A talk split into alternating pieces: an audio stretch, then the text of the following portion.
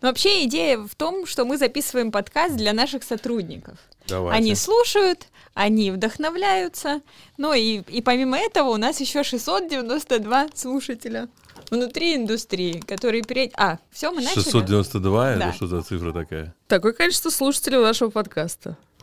А как вы считаете, разве это можно есть, посчитать? есть такая специальная платформа, туда Да? загружается, да, подкаст, и он считает уникальных слушателей с разных э, платформ. Платформ. да.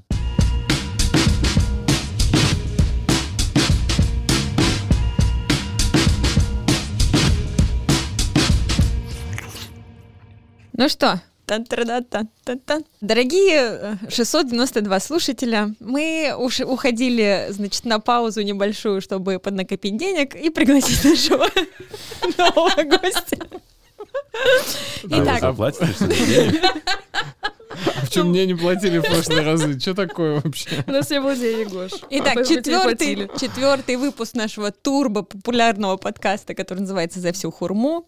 И, значит, сегодня у нас в гостях бизнес-гедонист, ресторатор и гастро-гастролер Дмитрий Левицкий. Ага, да, это я. Итак, и, э, значит, несменные ведущие, которых мы никогда нормально не представляем, и в этот раз тоже не будем. Итак. Итак, Дима, Да. чем ты сейчас занимаешься? Блин, ты такой вопрос задаешь э, конкретно сейчас, э, что по жизни. Ты знаешь, этот вопрос э, самый тяжелый. Что я, кто я, чем я занимаюсь, кем я хочу стать, когда вырасту, совершенно непонятная история. Я в перманентном процессе нахожусь разных занятий.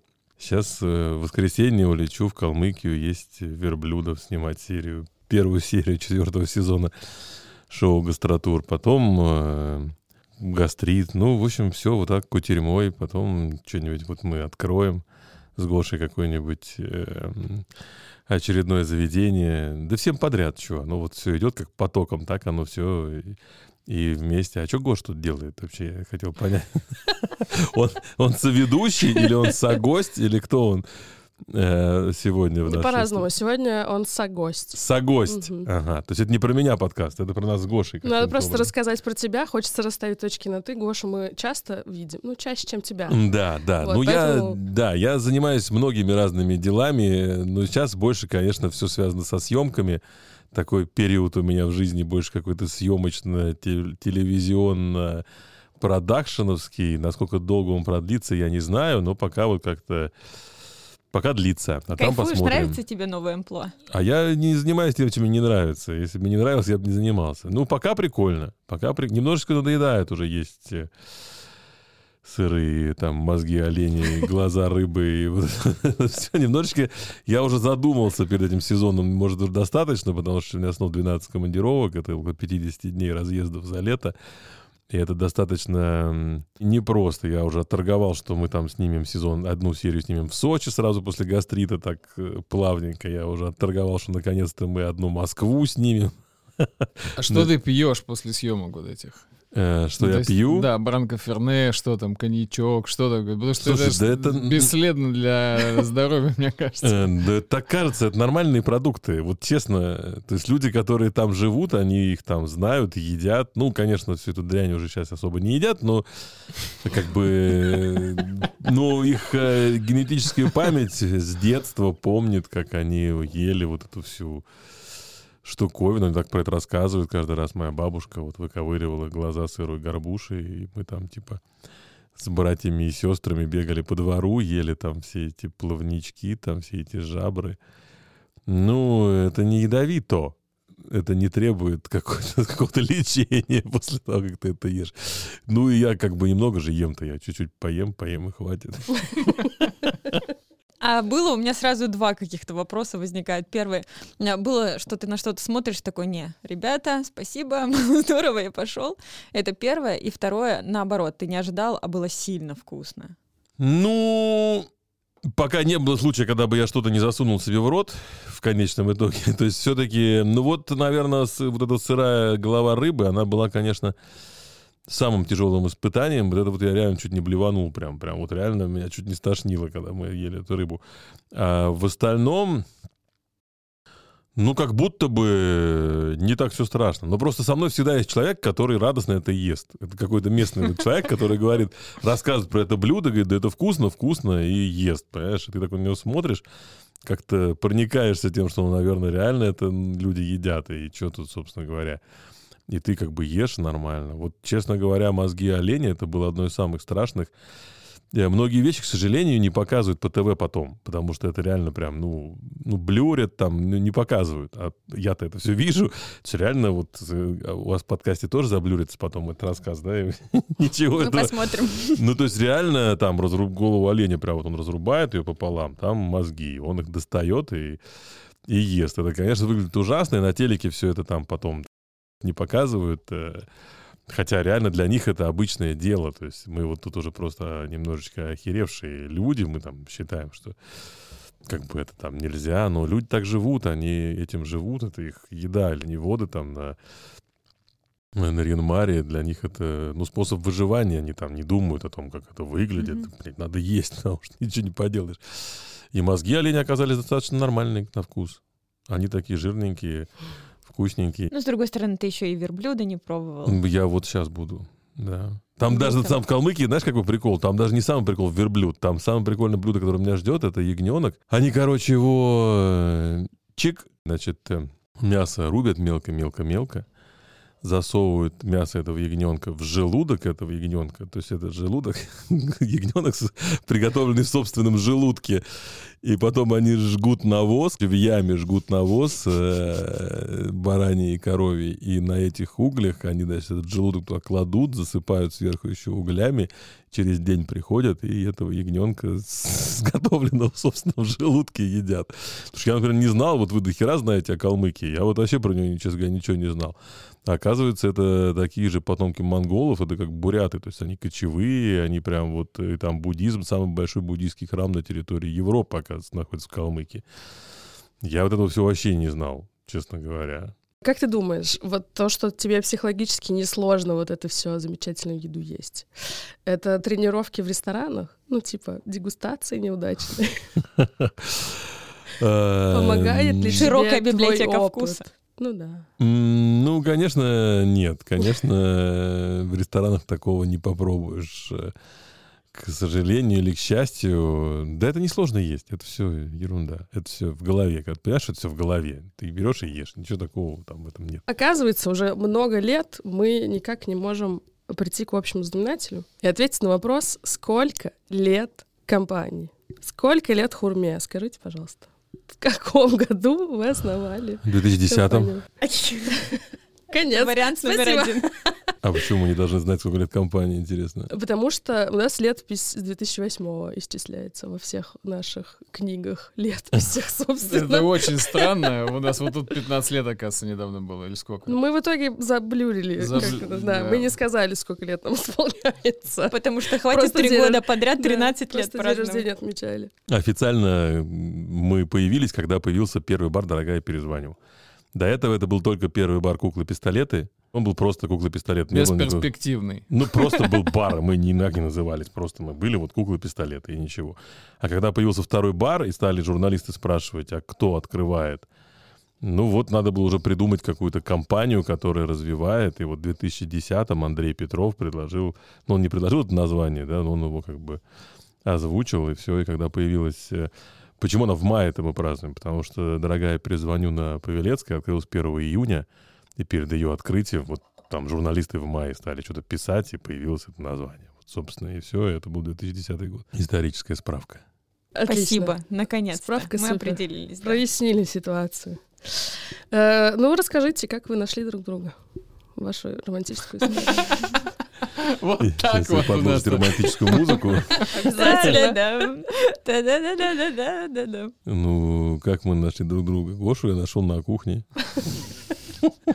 У Димона даже целая история есть для семинаров. Если вы были на Димоновых семинарах, он это рассказывает 10 лет уже. Ну, нет, нет, нашли-то мы друг друга раньше, в 98 году. Ну да. Ну что, прям рассказывать Ну, прям, пожалуйста, да? Ну расскажите, что? как вы ну, друг друга Ну как, нашли? ну я пришел работать во Фрайдис. э, Там работал Гоша. Не то, чтобы мы там даже во Фрайдис как-то особо там общались, как-то я такого особо-то не помню. Ну, там где-то тусовали, наверное, что-то как-то. Но я и во Фрэнсисе работал-то всего год. Э, Вот, собственно, и все. И потом я свалил, там занимался своими делами. И когда открывал первый бар, я искал кого-то, кто мог бы там э, этим делом позаниматься. Нашел сначала Лену Сухину, которая э, стала первым там героем. Чего вы ржете-то, я не пойму. Нет, Что я- такого смешного? Нет, Это нет. обычная история.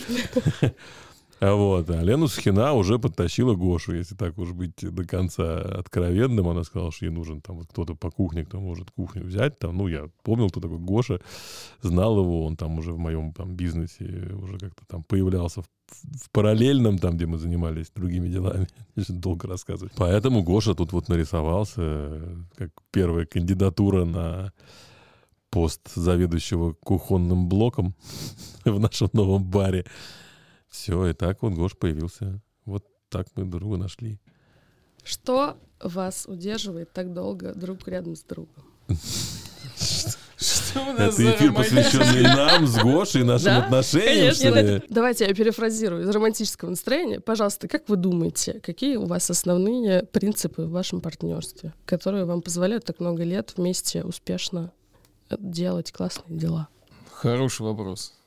Слушай, ну, во-первых, мне кажется, что мы видим плюс-минус одинаковое в итоге, что наше видение того, что мы делаем, оно, ну, где-то сходится, да, и то есть, и поэтому, э, как бы, у нас мало на этом, на этой почве конфликтов, потому что мы в итоге плюс-минус придем в одну точку, ну, там, с разбросом, с разбросом там, в километр, допустим. Ну, Это на, на пути там в сотню километров это не очень страшно. Во-вторых, на мой взгляд, да, что мы все-таки разные. И вот э, это такое, ну, соединение абсолютно разных людей, оно, ну, там, мне кажется, сильнее, чем один в итоге человек. Ну, вот я так это вижу. А сейчас еще над принципами надо подумать. Ты прям вытащила, это надо презентацию целую готовить к этому моменту. Э, Я хочу согласиться с Гошей, но не могу. На самом деле Гоша очень правильно сказал вещь, что, э, наверное, мы действительно где-то сотканы все-таки из одного теста, да, в- понимании того, как э, бизнес должен вестись. Вот каких-то принципов даже не наших с ним отношений, а тех принципах, на которых бизнес должен строиться. Да? То есть нам надо друг друга убеждать в том, как надо строить отношения в коллективе, да, какие ориентиры в работе. Вот все наши краеугольные камни, про которые мы там часто говорим, все наши приоритеты, про которые мы говорим, вот нам с Гошей не надо по этим базовым вопросам э, договариваться, да, нам не надо э, вот таким по основополагающим вещам э, вести серьезные дискуссии. Ну и видение результата действительно у нас тоже э, очень общее. Общее. Общее. Общо.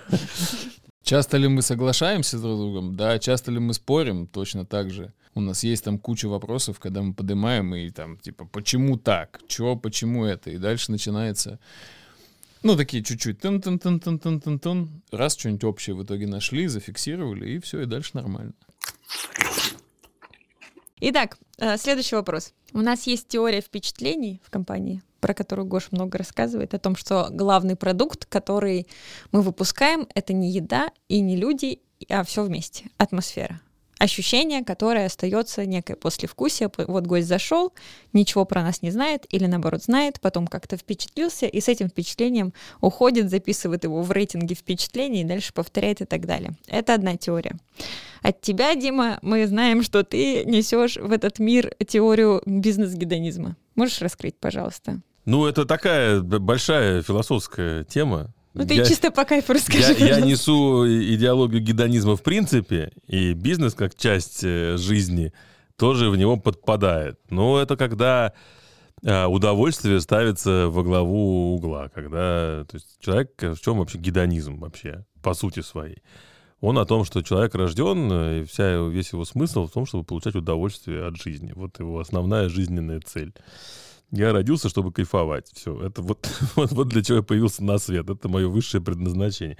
Причем, ну, гедонизм на самом деле воспринимается сейчас в современном мире немного в извращенной форме, то есть это становится таким иногда синонимом некого неких излишеств, там, да, что вот я там лежу, только жру, пью, там, трахаюсь и ничего не делаю, да. Но на самом деле нет. Основная история гедонизма, по сути, как науки своей в свое время, она была в том, что человек-то, в общем-то, может наслаждаться вполне себе простыми вещами, там, свежим воздухом, водичкой, там, хлебушком свежим, да, общением с людьми, и ему эти излишества как раз совершенно не нужны. Это излишние вещи, которые не, нет необходимости.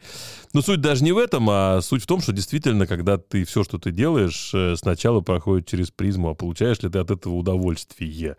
Я не знаю, там, от общения с людьми, с которыми ты общаешься, от того процесса, которым ты занимаешься, от того окружения, в котором ты находишься, не знаю, твоя квартира, твой офис, твой город, э, твоя страна. То есть вот ты, глядя вокруг, ты на это каждый раз, у тебя этот фильтр работает. Я сегодня вот, вот вы меня позвали на подкаст, да, я вообще не понимаю, нахера я там, ну, условно говоря, мне это надо. Я не очень знаю там этих 692 человека, которые нас услышат. Но я понимаю, что я получу удовольствие там от общения, что здесь прекрасные люди. Я не знал, что Гоша будет. А, поэтому я, когда там решаю, чем заниматься, хочу, хочу, все. Ничего другого, никакой логики здесь, э, там, условно говоря, и нет. Вот, то есть это вот вся затея. И в бизнес, когда они когда переходят в бизнес, это то, на самом деле, чем мы занимались все эти годы. То есть ни один наш проект никогда не рождался с идеей заработать денег, например. Да? И любой проект все равно, мы там с Гошей не договариваемся об этом никогда, но все равно он возникает с темы блин, будет круто. Вот, вот хочется, просто этим хочется позаниматься.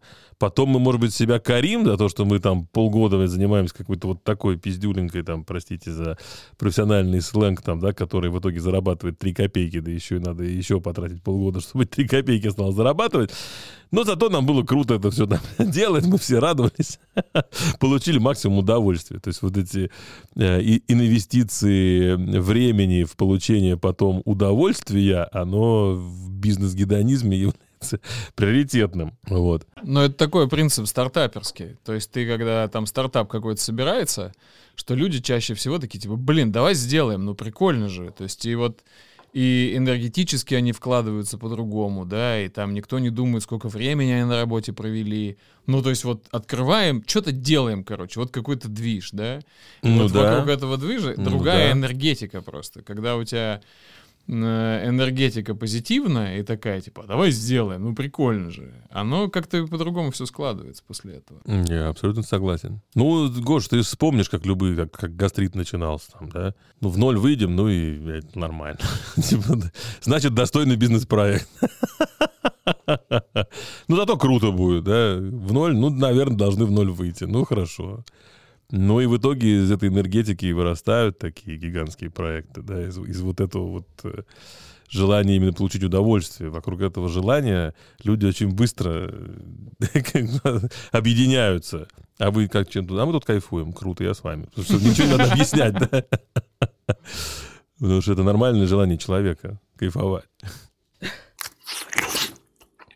Как бы вы описались, и чем отличается сервис в ваших заведениях? Есть ли отличия и в подходе, и в сервисе? Вот как вы думаете? Как вы чувствуете? Как вы придумываете это еще вопрос? Но мы больше думаем же обычно не про формальное, а неформальное что-то. То есть мы думаем больше, что... Ну, на мой взгляд, это забота. Я об этом говорил уже, мне кажется, в подкасте или нет. То есть для меня забота важнее правил сервиса. То есть мне не важно, что он там руку за спину сделал и там поклонился и мне с правой стороны поставил. Мне надо, чтобы я в этот момент ощутил, что обо мне заботятся и что это гостеприимные хозяева. Мне кажется, этого много уже стало. Когда мы начинали там в 2008 это было редкостью, да, вот такой сервис, который мы давали, и вот это отношение о том, что там официант это хозяин, и он действительно главнее гостя в хорошем смысле, да, что он действительно ведет гостя, ведет его дружелюбно, и весело и гостеприимно. Этого было очень мало. Сейчас, конечно, достаточно много, мне кажется, таких заведений. Сказать, что... Я не знаю, вот ты считаешь, как у нас сейчас сервис отличается? То есть мы можем сказать, что мы вот лучше, очевидно, многих? Не могу сказать, что Ну, я тоже не могу. лучше, Сейчас- очевидно. Мне кажется, вопроса и не было, чем мы отличаемся. Вопрос С был, этого что- было, чем отличается сервис. Не, ну Да. давайте справедливости ради можно отличаться в разные стороны, не обязательно лучше. Ну, мы отличаемся, мне кажется, искренностью. Вот если с Москвой смотреть вот так вот, да, людей вовлеченных, которые делают меньше процедурно, а больше с желанием именно кайфануть, вот в Питере, мне кажется, больше таких искренних заведений. В маленьких городах больше. В Питер ты приходишь, на тебя искренне похуй просто. Да, да, да, да. Да, абсолютно. Э, Ну, я имею в виду, что есть там, не знаю, там тот же Буров, Леша, даже Качалова, там, и сейчас много компаний, которые плюс-минус, да, вот эту идеологию транслируют. Куча стало маленьких местечек сейчас, да, где работают там сами создатели, и вокруг них эта атмосфера э, очень похожая создается, да, всяких кофеин там или чего-то. Стало очень много маленьких штучек, в которых только так и можно, и там действительно душев, душевней больше, чем стандартней становится, потому что стандарт появляется, когда компания растет, да, вот сохранить при росте компании, при росте количества заведений сохранить вот эту душевность становится сложнее. Но все равно, конечно, сегодня я не могу сказать, что мы там прям отличаемся от большого количества заведений, можно найти хороший сервис. Я, честно говоря, давно определила, что есть такая маленькая деталь, на которую я сильно обращаю внимание. Это э, есть такая тема, как waitress voice. Ну, то есть стоит девушка, нормально разговаривает обычным человеческим голосом, подходит к гостям, такая, здравствуйте, меня зовут Мария, я сегодня буду вас обслуживать. Вот эта вот перемена голоса, она для меня означает неестественный сервис. То есть если ты можешь точно так же разговаривать там с поваром, развернуться и с гостем точно так же разговаривать, даже не меняясь там в теле и в голосе, как будто бы вот здесь есть искренность сразу же, она вот такая ауди- аудиальная. Ну вот э, одна из наших ценностей, которая про умение оставаться собой, она как раз же именно про это, да, Мгм. что ты как, как с друзьями, так и с гостями, так и с директором, так и там, с подчиненным, если ты менеджер. Потому что даже у меня иногда спрашивают, а почему вы в шашлычке, там вообще в буфетах чуть-чуть не хамите людям?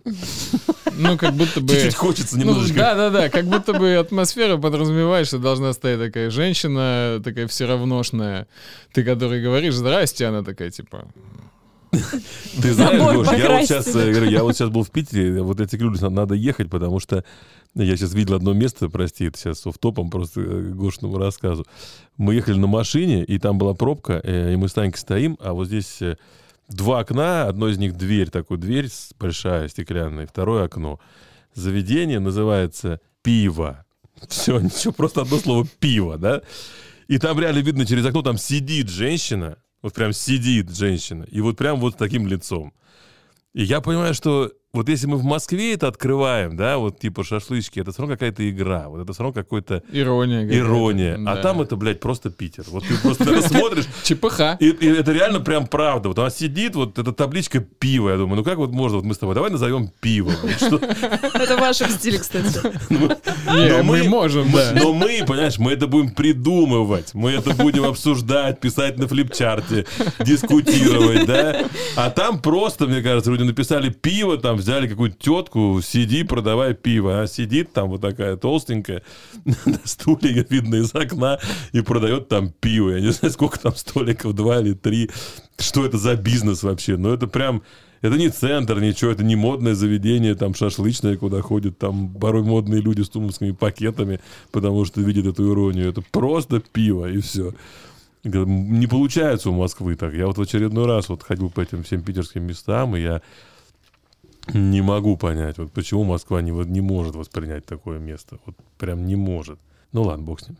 Ну, я хотела бы, кстати, защитить шашлычку. Не нужно там хамства, потому что вот как раз когда пацаны наши перестают быть милыми и, ну, как бы обаятельными, гостеприимными и схватывающими миллион процессов, особенно в 2 часа ночи в пятницу, мы превращаем, мы можем сразу превратиться в обычную рюмошную. Ну, в- их таких много, где вот хамоватый чувак стоит. У меня сразу всегда это растянутая майка с металликой и пыльная тряпка, которой ты сначала протираешь э, барную стойку, а потом тут же стакан, а потом барную стойку. Вот. И вот это тоже нюанс для шашлычки, что как только они начинают хамят, ха- хамят, хам- хамить, начинают хамять, вот как только наши барбаны начнут хамить, мы перестанем быть э, вот таким славным местечком. За сто процентов. Я же не говорю, что это надо делать. Пожалуйста, Я говорю, что люди к нам обращаются, но наш все равно, вот, да, про отличие нас, да, о том, что у нас все равно вот этот сервис там человека, который чувствует себя владельцем и таким достаточно классным, гостеприимным, заботливым владельцем, он все равно будет оставаться. Есть ли у вас любимый проект? Какой самый кайфовый из всех?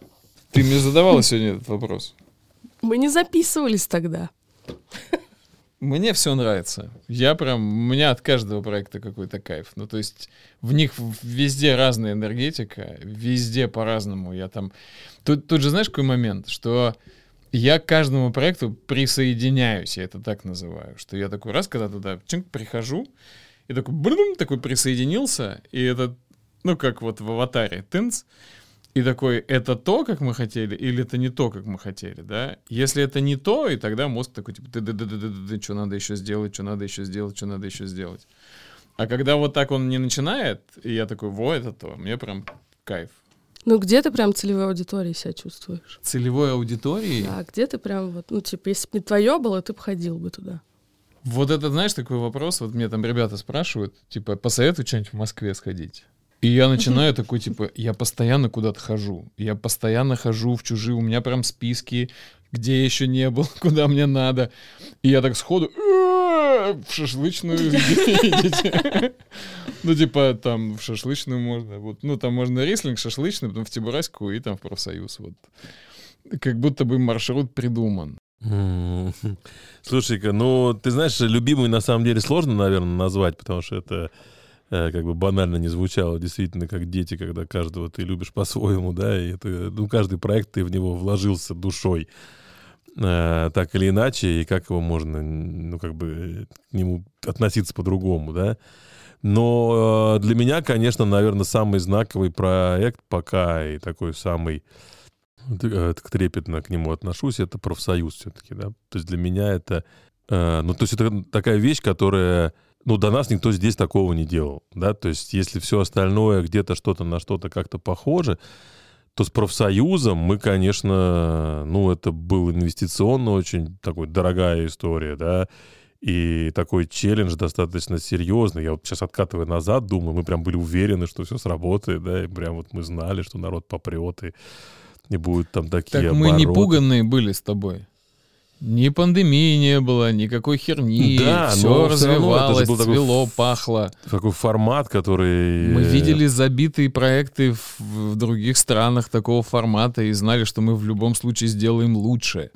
Потому что, ну, ну, то есть прям стопроцентно была у нас уверенность в успехе. Ну, она была, конечно. Я сейчас просто не понимаю, на чем она базировалась. Почему были так уверены, что все получится. Но как-то вот э, наша вера в это действительно... Ну, во-первых, слабоумие и отвага. Это понятно, да, это ну, понятно. а что? Вяжемся, потом разберемся. Ну, мы с тобой, значит... да, сколько раз ввязывались в разные истории, которые не, не, не вывозились, да. и сколько мы там денег с тобой потеряли на всяких проектах.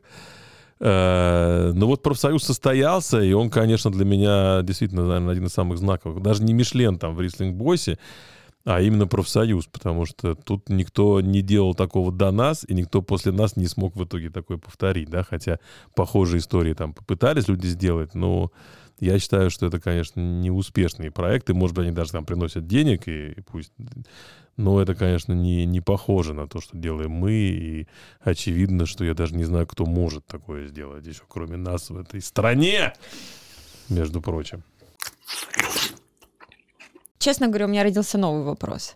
Эм, если у нас не наши гости, как вы вообще относитесь к фразе «это не наш гость»? Ну, в общем, целых три вопроса я задала. Выбирайте, какой вам больше нравится. Гош, ты можешь перефразировать. Спрашиваешь итак, ли ты э, меня? Давай, э, то есть ты, тебе интересно, смотрю ли я хоккей? Смотри.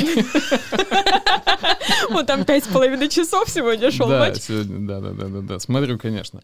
Спасибо за вопрос, отличный. Ну смотри, если у нас не наши гости, так как мы уже находимся не в подворотне за углом, а на первой линии домов, где ходят абсолютно разные люди, да, к нам заходят абсолютно разные люди, да, и проект каждый, да, он в себе подразумевает какую-то, конечно, целевую аудиторию, каких-то людей, которые, на кого направлено это, кто должен кайфануть, mm-hmm. да. Если человек кайфанет, то он и останется. То есть нет такого, что у нас ломятся люди, которые нам не нравятся, они прям почему-то кайфуют, а мы не рады. Почему они у нас кайфуют, да? Ну, то есть как будто бы такого нет. Ну, понятно, есть там какой-то возрастной ценз там в профсоюзе, да, мы там за этим очень хорошо следим, и вообще во всех там заведениях. Вот, а так, чтобы были прям не наши, Ну вот нет такого. Вот сейчас в Чижике у нас так было. То есть э, Чижик уже стал частью нашей компании, вот буквально там недавно. Вот, до этого это был партнерский проект. И я вот туда каждый раз приходил, смотрел на этих всех людей. Это все, все не наши гости. Потому что там не наш подход, не наша атмосфера, не наши там ценности. И все не наше. И гости в итоге тоже получаются не наши. Потому что люди без нашей прошивки это делали. И сразу же видишь, вот это не наши. Я не понимаю их потребностей, я не знаю, почему они сюда приходят, я не знаю, как они здесь, почему они возвращаются. И тогда, ну, ты даже, даже не знаешь, что с ними дальше делать. Ну а в наших проектах можешь ли ты допустить, что мы кого-то из гостей называем не наши гости? Нет. Ну, то есть, если он к нам пришел, и мы ему нравимся, то значит все в порядке здесь. А если мы ему не нравимся, потому что подобное словосочетание, словосочетание рождается а, тогда, когда происходит очевидная, ну, конфликтная ситуация, причем не когда там стандарт нарушен, а когда гость чего-то недопонял. Ну, то есть... Это, ну, мои любимые отзывы из шашлычки, в смысле, о том, что пришел, ничего не попробовал, народу много, музыка, ну, типа, атмосфера шашлычная, какое-то говно тройка, да, вот это? Ну, в том числе.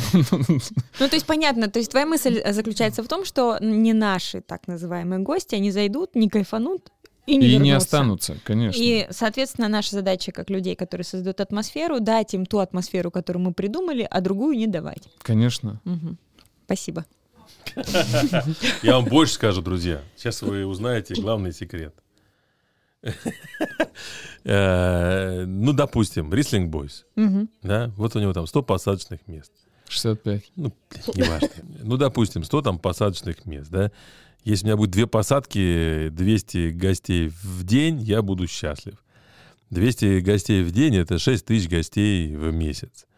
Если у меня есть 2000 постоянных гостей, которые ходят ко мне три раза в месяц, мне больше ничего не надо. Всех остальных я смело могу посылать на ну, глобально. Ну, то есть, э, вот это, знаешь, вот это часто, на самом деле, ошибка рестораторов, что вот попытка нравится всем, там, все эти отзывы.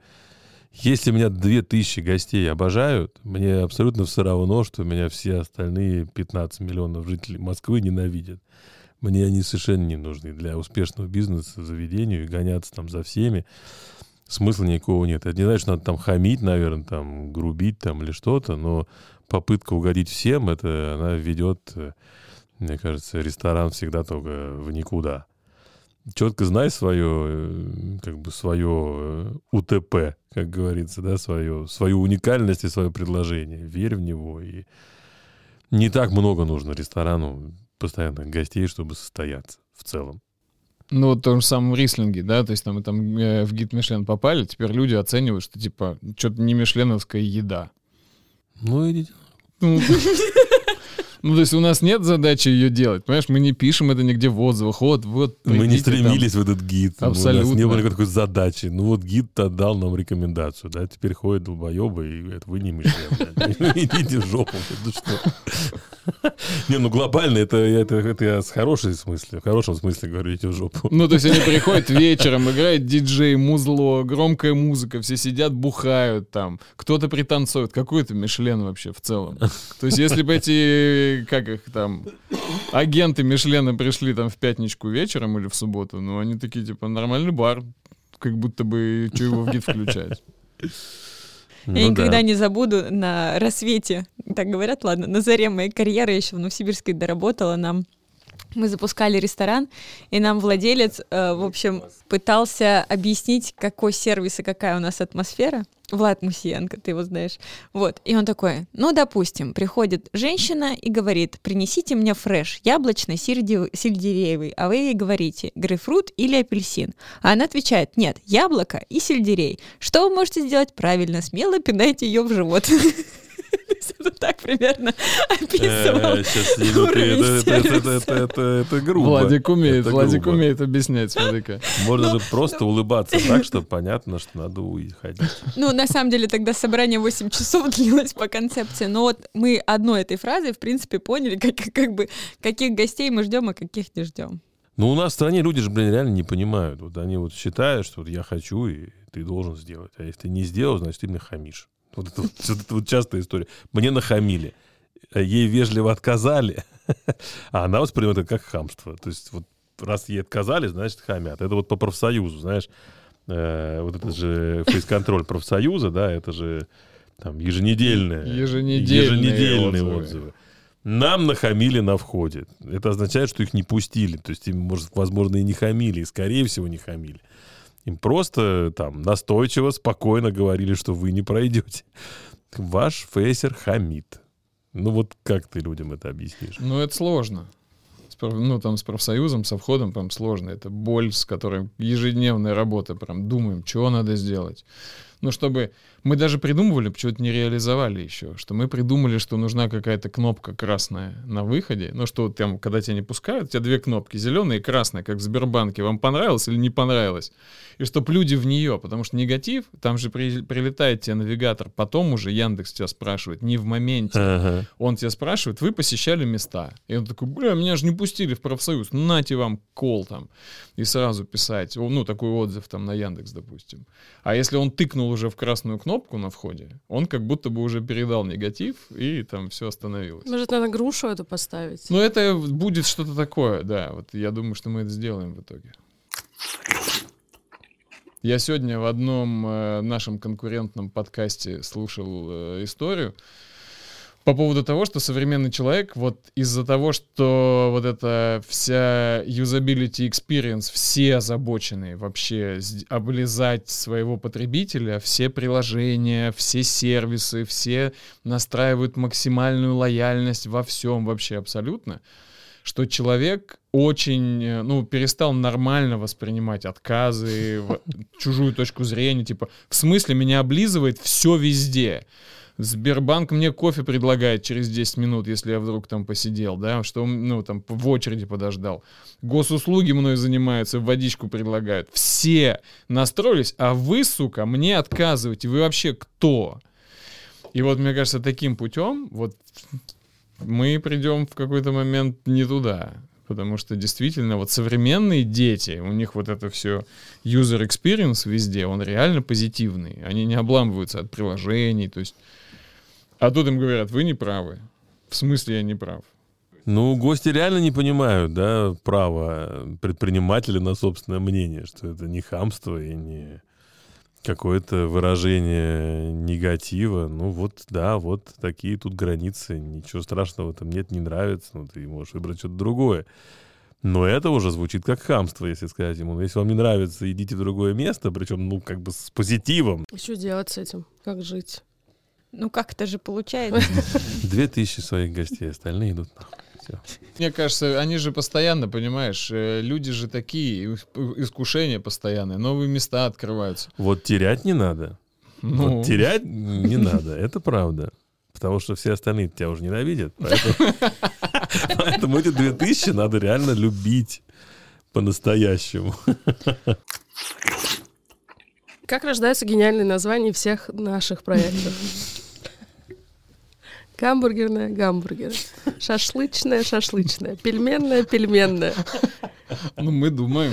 Мы, наверное, идем к пиву. Мне кажется, поржать все равно. Чтобы люди что-то почувствовали, когда что-то читают название, такие, блин, вот вы, конечно, даете. Вот из этого. Ну, ты знаешь, я все-таки не могу сказать, что только желание пор- поражать. Не, это часть все равно, часть атмосферы. Название — это половина дела. То есть ты по названию понимаешь... Это ведь очень тонкий посыл всегда, достаточно то- тонко-ироничный. Он бьет не вот, знаешь, так вот, давай назовем там барсук, ха-ха-ха, барсук, блядь. Бар называется барсук, смешно, все пожали. Ну, это херня, да, то есть это, это вот шутка на уровне там, блин, вот 10 копеек, вот прочитали в журнале там тещин язык, там, ну, улыбнулись. Все-таки, а мы это все придумываем, это в какой-то попадает культурный код и, и касается очень только правильных людей, которые, которым этот посыл и предназначен. И мы всегда вот футболяем эти названия, и всегда мы ищем именно вот это вот э, словечко и вот эту вот концепцию, которая станет понятна и смешна только определенной аудитории. Для остальных это будет не очень понятно, в чем тут юмор и в чем тут ирония. А вопрос еще, вот э, что первое, название или концепция? Как вообще зарождается? Можешь рассказать историю, как вот сидели-сидели, что-то вот обо что-то зацепились, и, и теперь у нас есть Тибураси? К. Никогда, по-моему, с названия не начиналось. Это всегда все равно сначала некая идея, концепция, это всегда какая-то вот э, сначала ощущение, сначала какое-то вот понимание, как оно здесь будет, а потом уже под это подбирается название. Ну, у меня, во всяком случае, в голове. Ну, то есть Там- ощущение, как это будет. Дальше продукт, который там будем продавать, да, как люди время проводят. То есть ощущение места, потом как люди время проводят, и потом уже где-то на стыке того, как это все отобразить теперь в одном-двух словах, появляется какое-то название смешное. Ну, не смешное, они же не смешные. Грустные. Они просто такие, ну, как будто бы, типа, блин, прикольно. Ну, я требую препарации творческого процесса. М, Рассказывайте немедленно, что значит ощущение. Ощущение.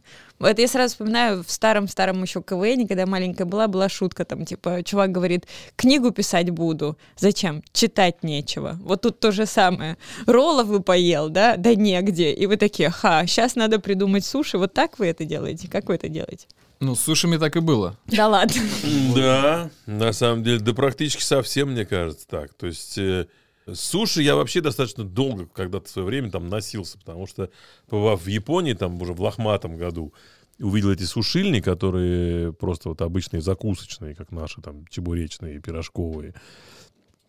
А в Москве, когда суши пришли, они сразу пришли из дорогих ресторанов и сразу стали продуктом для ресторанов, для японских, да, и найти вот эту хороший продукт, но при этом без атмосферы ресторана, был невозможно. Либо он был как бы продуктом уже уровня сетевых, дешевых там каких-то вот э, предприятий общественного питания, по-другому не назовешь. Либо, если там уже хорошая рыба, то за ней надо было идти к Новикову там или куда-то там в дорогущий ресторан.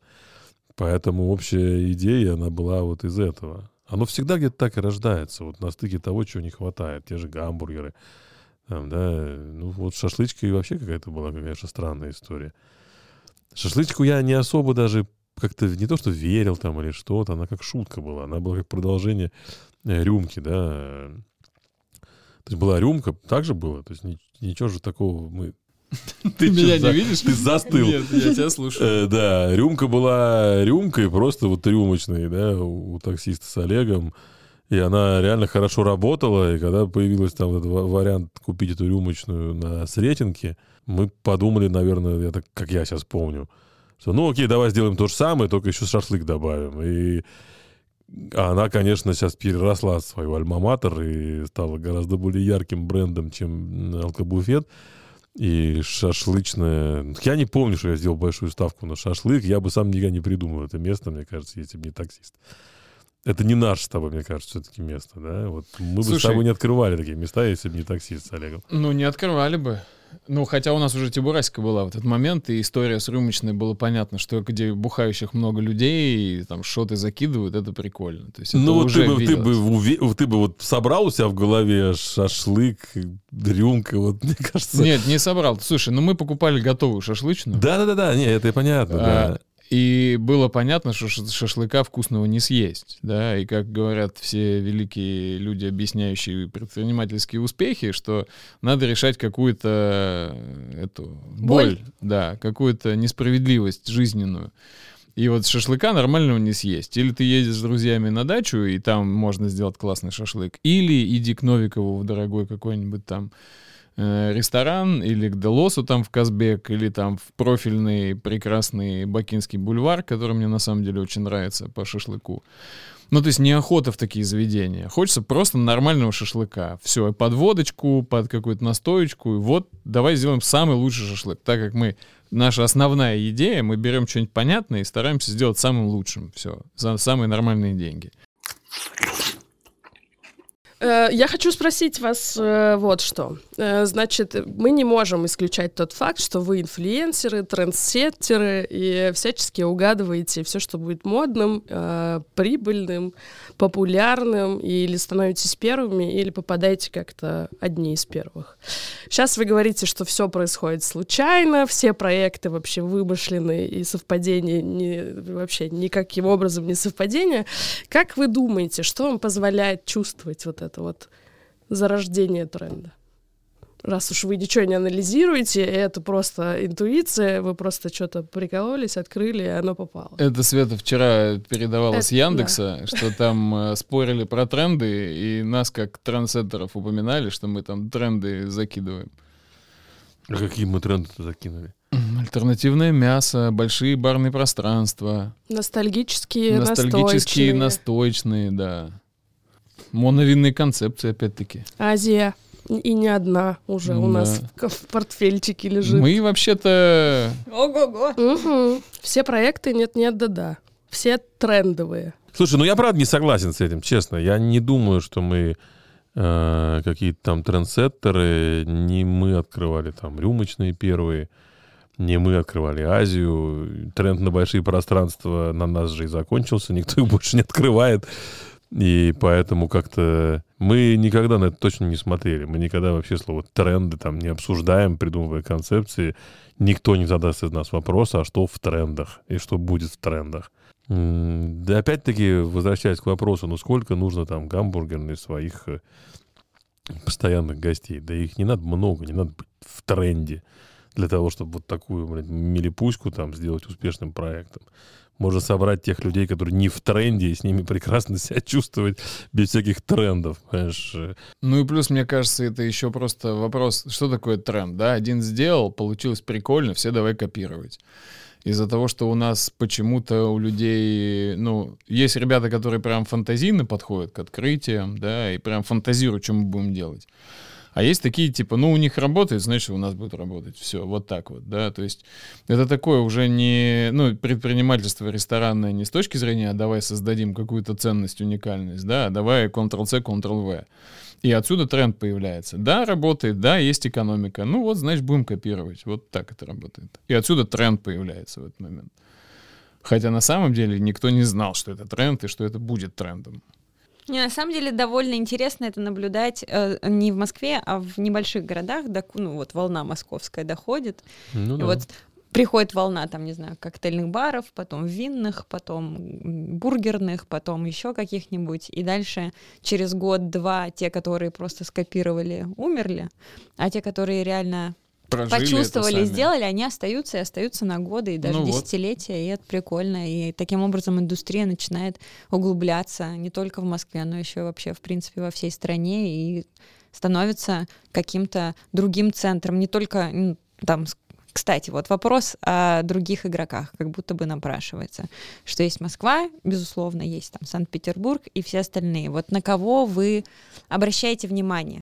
Кого вы называете своими конкурентами? Да какие конкуренты, Димон? Он И про кого вы 2000 считаете человек говорит. краса- Какие конкуренты? Красавчик, давай э, по-другому. Кого вы считаете красавчиками на рынке? Да дофига красавчиков. Ну, давай. Да дофигища красавчиков. Топ-3, Гош. А где? В индустрии в нашей. В ресторанах. То супер. Э, Слушай, ну в разной степени красавчиковости находится очень много разных ребят, которые за последние там несколько лет делают там перевороты, сальто и все что угодно. То есть там, не знаю, условно там э, Дима Блинов, да, там с Ренатом. Ну, то есть, ну, с чего они начинали? Херак, я там вот сейчас был у них в новом проекте в Питере. Забыл, как он зовут, потому что, блядь, ну не смог сесть. Приехал огромный ресторан, утро, воскресенье, никого вокруг. Захожу, битком, все под резервом, типа, ближайшая запись, блядь, запишитесь, через 40 минут перезвоним. Ну, что это такое? Ну, как это вот так вот бывает, да? Ну, невероятные красавчики. Там Миш Соколов с Italy, да, делали достаточно такие понятные проекты. Сейчас начали прям углубились, делают вообще невероятные штуки. Они прям вообще как Lucky. Ребята из Lucky невероятные за несколько лет что творят. Ну, это как так возможно? Да много красавчиков, в стране много красавчиков. Капитосы там что делают, там, не знаю, или этот э, Артурчик там в Казани. Ну, то есть... э, Ты уже поотстал, Гош. Не, наверное, нет, я на говоря. самом Уже деле- я вот тоже сейчас смотрю, уже, конечно, столько поросли Не, и в молодой уже за Красноярске молодые, там и в Калининграде молодые есть чуваки. Есть молодые. Да хера. Ну, был до хера. вопрос, никто молодой, а к кого считаю сейчас красавчик. Ну, я понял, ну, реально до хера. Вот я там тоже Да. не, не отвечу на этот вопрос, потому что ты там идешь в какие-то места и... Ну, я просто, может, потому что в Питере побывал, я в очередной раз там под впечатлением. Такие маленькие абсолютно местечки. И тебя они вдохновляют, потому что они наполнены вот тем самым гостеприимством, каким-то какой-то чистотой. Там ничего такого как бы нету, там никаких-то изысков там зачастую нет, ничего такого нет. Ну, это просто вот теплые места. Вот гостеприимство, какое оно должно быть. Да, вот ребята собрались, сами стоят, сами что-то делают. Понятно, что это не бизнес в московском понимании, да, что ты открыл бар там и купил сразу машину. Нет, ты открыл бар и работаешь там в этом баре, и на этом, видимо, так оно дальше и пойдет. Скорее всего, это твоя работа просто, которую ты себе открыл. Но за это мы и любим такие места, за то, что в них душа там и какая-то энергетика особая. И они не превращаются в большие компании. Уже прошли времена там Новиковых. э, Ну, в хорошем смысле, да, когда весь рынок был там, поделен между просто крупными игроками, и больше не было никого. Сейчас и в Москве уж так становится, что много-много уже каких-то маленьких кого-то, каких-то там вот чувачков, что-то там кто-то делает. И это круто. И ты можешь восхищаться вот этими маленькими местами, абсолютно не хайповыми и не модными. Ну вот я там тоже в Питере, я не знаю, вы там в Астер были? И Кофейня Астер. М, Нет. Я там у местных, у питерских чуваков, у товарища, типа, вот где ты завтракаешь? Такие, в Астере. Ну, типа, я говорю, что такое, даже не слышал. Такие, ну, езжай, ну, так только запишись. Потому что... Или Ну, может, приди что пораньше. Куда-то я помню ехал, записывал. Блин, очень интересно. Ну, то есть, ну, типа, вот наши Маргариты по размеру, реально битком люди, молодежь, взрослые, бабушки, дедушки с собаками, с семьями. Просто очередь на улице, там время, я там с вокзала прям туда пришел. То есть я приехал в 8 утра, в 8.30 я встал в очередь в субботу. И стоял там еще минут 20, Ленке звоню, типа, пока не выезжай еще, нечего тут делать. Ну, удивительно. Ничего сверхъестественного. Просто нормально сделанный, ну, там, завтрак. Все, не супер дизайна, ничего. Просто ты видишь что-то настоящее. И еще прикол, вот знаете, я вот сейчас там э, размышляю, вот там про музыку, допустим, вот почему мне скриптонит нравится, да? Потому что у него в музле есть неправильность. Там есть какие-то шумы постоянно, какое-то, блядь, радио работает. То есть есть не, ну, неправильность, да? И я вот начинаю замечать, что мне нравятся такие вещи. В кино вот ты смотришь, и камера болтается. То есть человек ее с плеча снимает. Неправильность сразу же как-то подкупает. Где граница? Когда неправильность уже начинает быть пиздецом. Когда в уже безопасности. ты приходишь, а там уже прям В безопасности. В ощущении прилипает нога к полу. На Ну, мой взгляд. Не, не, мы с тобой действительно часто про это говорим, где заканчиваются там стандарты Фрайдиса, и начинается э, дружеский семейный бар, в котором там, ну, где, да, вот это. Это на самом деле не такая, не, не знаю. Вот Вы как думаете? Мне Мы- кажется, что там, где история с едой, в смысле на кухне, наверное, должно быть все стерильно, вот. А все, что касается атмосферы, сервиса и общения с гостями, то как раз ну, вот у нас в краеугольных камнях мы же их недавно переписали, там есть фраза, она мне сильно нравится, может, потому что я ее написала о том, что если хочешь пошутить, пошути, там разберешься, нормально это было или нет.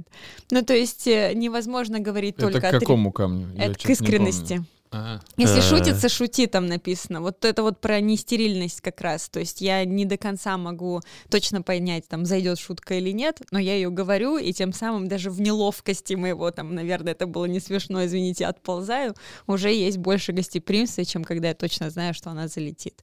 Шутейка это. Вот я сейчас, ты говоришь, я вспомнил, знаешь, историю. Это бар в Барселоне, Брутал, когда он называется, винный, я про него рассказывал, когда мы рислинг открывали. То мы приходим, а там, ну, как кутерьма, много народу, официантка с нами, и у нее такой, у нее то ли ну, такой полуджемпер какой-то, полу что-то светлого цвета, и прям с пятном винища, блядь. Но она такая веселая, я понимаю, что она вот только что облилась там, и она все ржет там, туда-сюда, и мы пошли курить, и она с нами вышла, и с нами стоит, курит, тоже ржет, что-то рассказывает. Тут мы возвращаемся, она дальше нас что-то обслуживает. И ты опять сидишь и думаешь, ну, ну, ну как? Как это возможно? Я захожу в рислинг, мне нравятся там кроссовки грязные там у парня, и я на них смотрю и думаю, ну, блин, ну, па, ну что, ну нельзя в таких кроссовках ходить на смену. А там я сижу, и мне кайфово от того, что она вся обляпалась вином, и при этом такая искренняя растрепанная, от души старается нам помогать. И мы же, когда открывали рислинг, мы вот чуть-чуть этого хотели же, помнишь? Мы даже вот этого хотели, какого-то этого домашнего. А получили все равно модные ребята такие красивые. Но мы потом, там. когда взяли с тобой марионетки напротив, и решили, что вот в марионетках будет так, что чуваки будут курить на улице перед входом, и вот хотели там вот такую более разбитную, больше к бару, да, а здесь, чтобы красивенько было так, и девочки завтракали. Давайте наконец-то уже откроем Pinot Noir Girls, и там будут женщины с обляпанными винными рубашками, пожалуйста. Кстати, Очень прошу. Так, ну Да. хорошо, вы заговорили про красавчиков, скоро же гастрит. Расскажите, любите это мероприятие? Нравится вам? Как оно вот растет же, изменяется? Ко- Кого слушать надо? Что там будет происходить? Так много Почему? вопросов. А это мой стайл такой. За что вы больше всего любите этот проект? Да. Ну, же энергетика вообще же невероятная. Ну, то есть просто невозможно. Я, у меня каждый раз это в голове не умещается. Вот когда все заканчивается, я прям вот смотрю на это, на все, куда-нибудь залезу там, где звукорежиссер на сцене, ну, вот перед сценой стоит там вот этот за- вагон, я там в вагон к ним залазю, смотрю вот на людей. Думаю, как это все произошло. Ну, то есть кто-то проболтался, да? Так же, так же- так же получилось. Тут проболтался, и вот такое дальше, да. А потом осознаешь, что там вот из того, что типа, а давай сделаем, и это штука, которая реально отрасль меняет. Реально мы задали там формат обучения, да, формат коммуникаций. Ну как? Ну это ужас же. И это, ну реально, это вот эта у меня идея каждый раз. Она просто такой треугольный, который не вмещается, ее нельзя нормально вставить. Она там торчит и то ли из уха, то ли откуда-то. Вот я за это люблю. Да, есть вот проекты, наверное, да, которые перерастают тебя самого, да, которые ты сначала вроде бы придумываешь, и они твой ребенок, ты, ты там растишь, а в какой-то момент ты уже смотришь на них и хочешь у них учиться. У этих проектов ты думаешь, как это вообще возможно? И это, наверное, никто из нас, создателей, не знает. Уже Женя Суфьянов знает свой кусок, мы там с Гошей знаем свой кусок.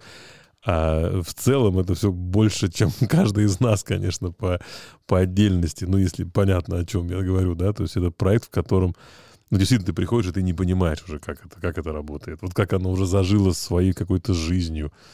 И во время этих пяти дней, и вне этих пяти дней. Я был вчера на этой конференции, там, вот ты идешь, а все гастрит, гастрит, гастрит, гастрит. гастрит. Это там приятно слышать где-то за соседними столами, где-то что-то даже не с тобой говорят, это просто люди говорят там, да, что мы там, да, и я поеду, и я поеду, и что там будет, и как там будет. Что в этом году больше всего ждете? Может, вечеринку какую-нибудь или спикера, или не знаю, что еще. Какой-то забег. Забег. Заплыв. Заплыв. Я всегда кайфую от людей, которые первый раз приезжают. То есть у меня каждый раз вопрос, вы где были? Ну просто вы, а- вы а вообще откуда? Ну, то есть и каждый раз, когда люди подходят, блин, там, типа, Георгий, вот, мы там первый раз. Как вы первый раз? То есть для меня это удивительно. Восемь лет, да. Это, кстати, я никогда не забуду. В прошлом году ты выступал, и мы с, со, со Светланой Игоревной сидели, э, значит, там в третьем ряду, и передо мной сидел мужик, и ты что-то рассказываешь очень такое вдохновенное со сцены, и он достает телефон, открывает сообщение, набирает какому-то своему коллеге, и я прям вижу это сообщение, и он пишет, в следующем году вези всю свою команду на гастрит, пробел, окупится! Вот так. С восклицательными знаками. Ну вот лучшая реклама, видишь? Да, было смешно. Так-то и работает. А Дима не ответил, что он ждет. Да, да, этого. да. Я пытался сформулировать. Нет у меня какого-то одного четкого ответа и много всего интересного. В этом году просто я э, чуть-чуть, чуть-чуть гораздо более плотно буду заниматься площадкой Ребро, чем занимался, наверное, ей до этого. И мы хотим сделать такой прям, ну, действительно, особую атмосферу од- одного отеля, в котором э, самые элитные наши гости будут проживать, и я там веду бизнес-гостиную, мы там делаем прям отдельный интертеймент для них. Так хотим побольше этим заняться. Ну и, конечно, мне кажется, в этом году э, концерт Агутина, О, э, который... мошенники. Ну, отпетые мошенники не так, но просто я знаю ценника Агутина. И это тоже для нас, конечно, новая высота. Еще там несколько лет назад мы, конечно, не могли подумать, что мы сможем осваивать артистов первой величины на нашем шоу, да, и, может быть, для гостей это не, ну, не так там важно, кто любит Агутин, кто-то нет. Но, ну, то есть это тоже так, знаешь, как вот Сбербанк в спонсорах, Агутин на главной сцене. Это вот вещи, которые каждый год на ступеньку, но гастрит делают мощнее, да, каждый по чуть-чуть. И это прям, ну, круто. Что там говорить, круто, реально. Как вы прогнозируете будущее индустрии ресторанов? Какие изменения вам кажутся наиболее значимыми и перспективными? И что посоветуете будущим рестораторам? Рестораторам в будущем, да. Так они нас все равно не слушают. А? Эти будущие Они рестораторы. будущее, да. Они пока не рестораторы. Среди 60-92 наших слушателей есть э, до 10 человек из смежных индустрий. Не ресторанных. До 10 это 10. сколько?